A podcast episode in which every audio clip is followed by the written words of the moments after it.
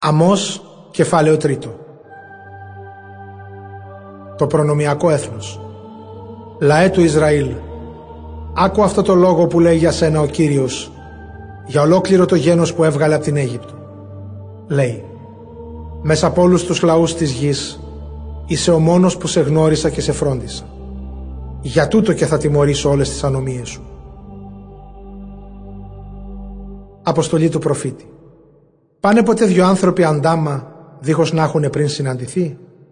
Βρυχάτε τάχα μες στο δάσος το λιοντάρι, αν πριν δεν έχει εκεί τη λία του βρει?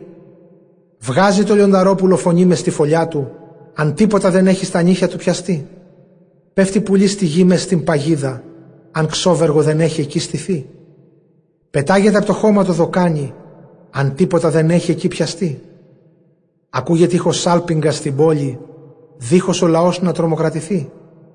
Πέφτει ποτέ κακό σε κάποια πόλη που από τον Κύριο να μην έχει σταλθεί? Βέβαια ο Κύριος ο Θεός δεν κάνει τίποτα, δίχως να πει το σχέδιό του στους προφήτες, τους δούλους του από πριν. Μούγκρισε το λιοντάρι, ποιος δεν θα φοβηθεί? Μίλησε ο Κύριος ο Θεός, ποιος δεν θα προφητέψει? Καταστροφή της Σαμάριας. Ο Κύριος λέει, στείλτε αυτό το μήνυμα στα ανάκτορα της Ασδόδ και στα ανάκτορα της Αιγύπτου. Συγκεντρωθείτε στα βουνά γύρω από τη Σαμάρια και δείτε τις πολλές αναστατώσεις, την καταπίεση που συντελείται εκεί. Αυτοί οι άνθρωποι δεν ξέρουν να κάνουν το σωστό. Γεμίζουνε τα μέγαρά τους μόσα τους προμηθεύει βία και η αρπαγή. Γι' αυτό εγώ, Κύριος, τους λέω. Ο εχθρός τη χώρα σας θα την πολιορκήσει. Θα καταστρέψει τα οχυρά σας και τα παλάτια σας θα τα ελελατήσει. Πόσο βοσκός μέσα από του λιονταριού το στόμα, μόλις που καταφέρνει να τραβήξει δυο κόκαλα από τα πόδια του αρνιού ή ένα κομμάτι αυτή, παρόμοια θα σωθούν και οι Ισραηλίτες που κατοικούν στη Σαμάρια.